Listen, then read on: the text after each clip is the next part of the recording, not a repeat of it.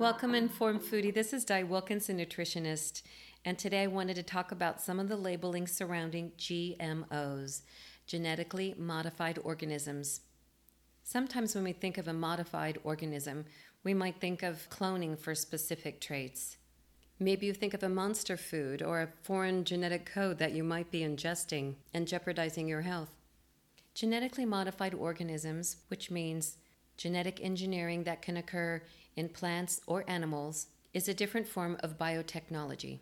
Biotechnology is using a living organism or parts of one to make or modify a product to improve plants or animals and even microorganisms for specific use.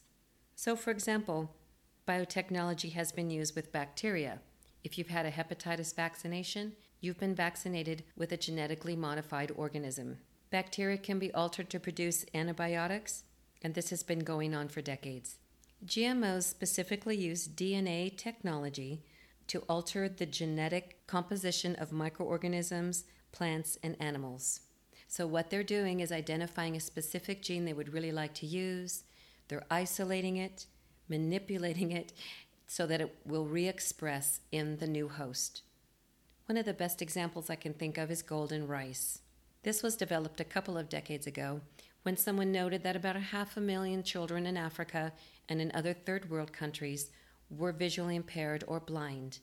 Vitamin A is really essential to develop those visual cones inside of your eyeballs. And the soils in these regions were depleted. We call it marginal soil, and vitamin A wasn't available in the average diet.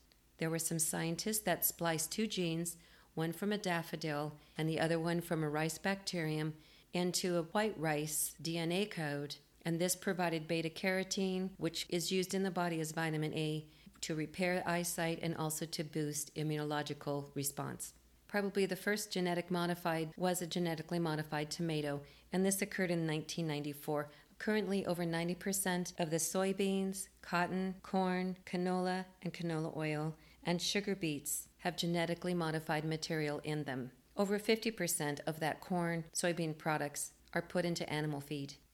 Several more examples of GMOs we use are to prevent browning in potatoes and apples. You can also delay ripening in certain produce. For example, bananas, rather than gassing them, can now carry a gene that allows them to be transported, not bruised or damaged, and ripen at just the right time. Resveratrol is a chemical that lowers bad cholesterol, raises good cholesterol, and is naturally found in grapes. That gene has been spliced and added into red leaf lettuce. There's also AquAdvantage salmon that have been genetically modified to grow a lot faster, and this is a farmed salmon in the Atlantic Ocean. Right now, there's no regulations on clones, which may or may not be defined as genetically modified organisms, nor is there any labeling that involves the percent of GMOs inside of a product. This makes it very different than the organic labeling that must be 100% organic or could be 95% organic or 70. Some of the great advantages of having a GMO is that we can produce crops that are drought resistant. So, in many of these other areas where water is an issue, these crops can thrive with much less water and still produce nutritious crops. Crops can be grown in salty soil, marginal soil. This will prevent farmers from staking out more farmland in rich rainforest soil so that we can preserve those forests for the benefits that they give us. You can increase the nutritional quality of a GMO by adding vitamin A, for example, resveratrol, or decreasing the ripening.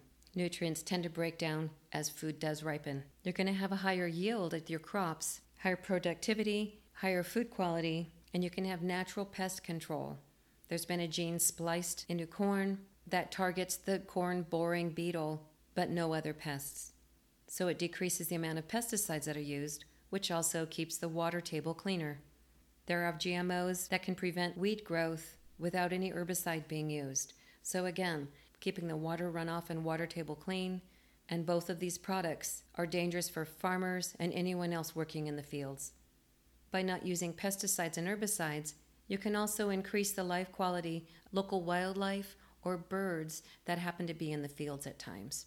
One of the biggest concerns is that we're ingesting GMO or Frankenstein foods and usually the processing, refinement, or the digestion of the animal reduces any DNA, and humans are not ingesting an altered organism. Some of the negative effects of a genetically modified organism is that it can increase in an allergic reaction. Some of these foods produce a protein that can trigger an allergic response. For example, soy is very common. We also need to watch out for plants that are growing very well in marginal soil if that plant is ever introduced by the wind, by a bird, or the farmer into extremely rich rainforest soil that the plant could easily grow out of bounds. This would jeopardize the indigenous plant growth, and these super plants can crossbreed or have a wild relative that could be quite dominating. A super animal, for example, the salmon, if it was to escape the farming pens in the Atlantic Ocean, one would wonder what could occur with that genetic code as the salmons grow and reproduce. When we're thinking about the economic balance of plants and animals, we want to ensure the safety of all organisms on our planets because everything is in a very fine balance.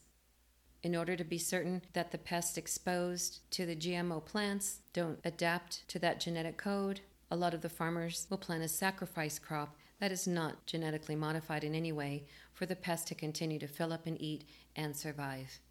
Anytime that you're taking genetic code and splicing it into another organism, you can't be 100% sure of what chromosome those might land on and exactly what you are going to be producing. So the EPA, FDA, and the USDA are all overseeing the biotechnology and development of genetic engineering in our food supply. The EPA is really concerned about the effect on all animals involved, the other pests, anything that goes into feed, anything that humans will be eating, and it requires the GMO food that's given to animals must actually be safe for human consumption, even though humans are not consuming the animal feed. The FDA oversees quality and assurance and safety of food products that people ingest. So the FDA is going to oversee the GMO industry to be certain that the food is indeed safe for consumption, that cross splicing the DNA genes is not producing a completely foreign and dangerous organism for us to consume. The FDA is also making sure that the quality of the product is not being compromised. If you're getting all of your nutrients out of that banana, it's going to be certain that any GMO technology won't deteriorate the nutrition that we get from bananas naturally. The USDA is concerned mostly about the labeling in 2016, they did require producers to identify and alert the consumer when there were parts of the product that had undergone genetic engineering. They also stated that by 2022, any product with a GMO must be labeled. However, the labeling is going to change to bioengineered.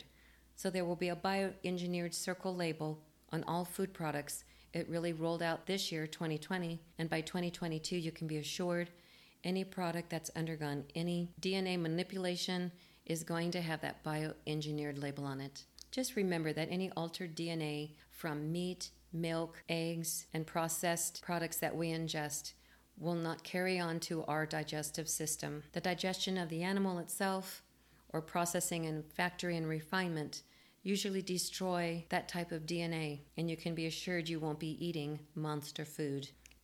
I still think that biotechnology in a modified organism can really continue to be beneficial for the world as we continue to try to feed it, as we watch the balance of water, the balance of our rainforests, and the nutrition that's needed globally.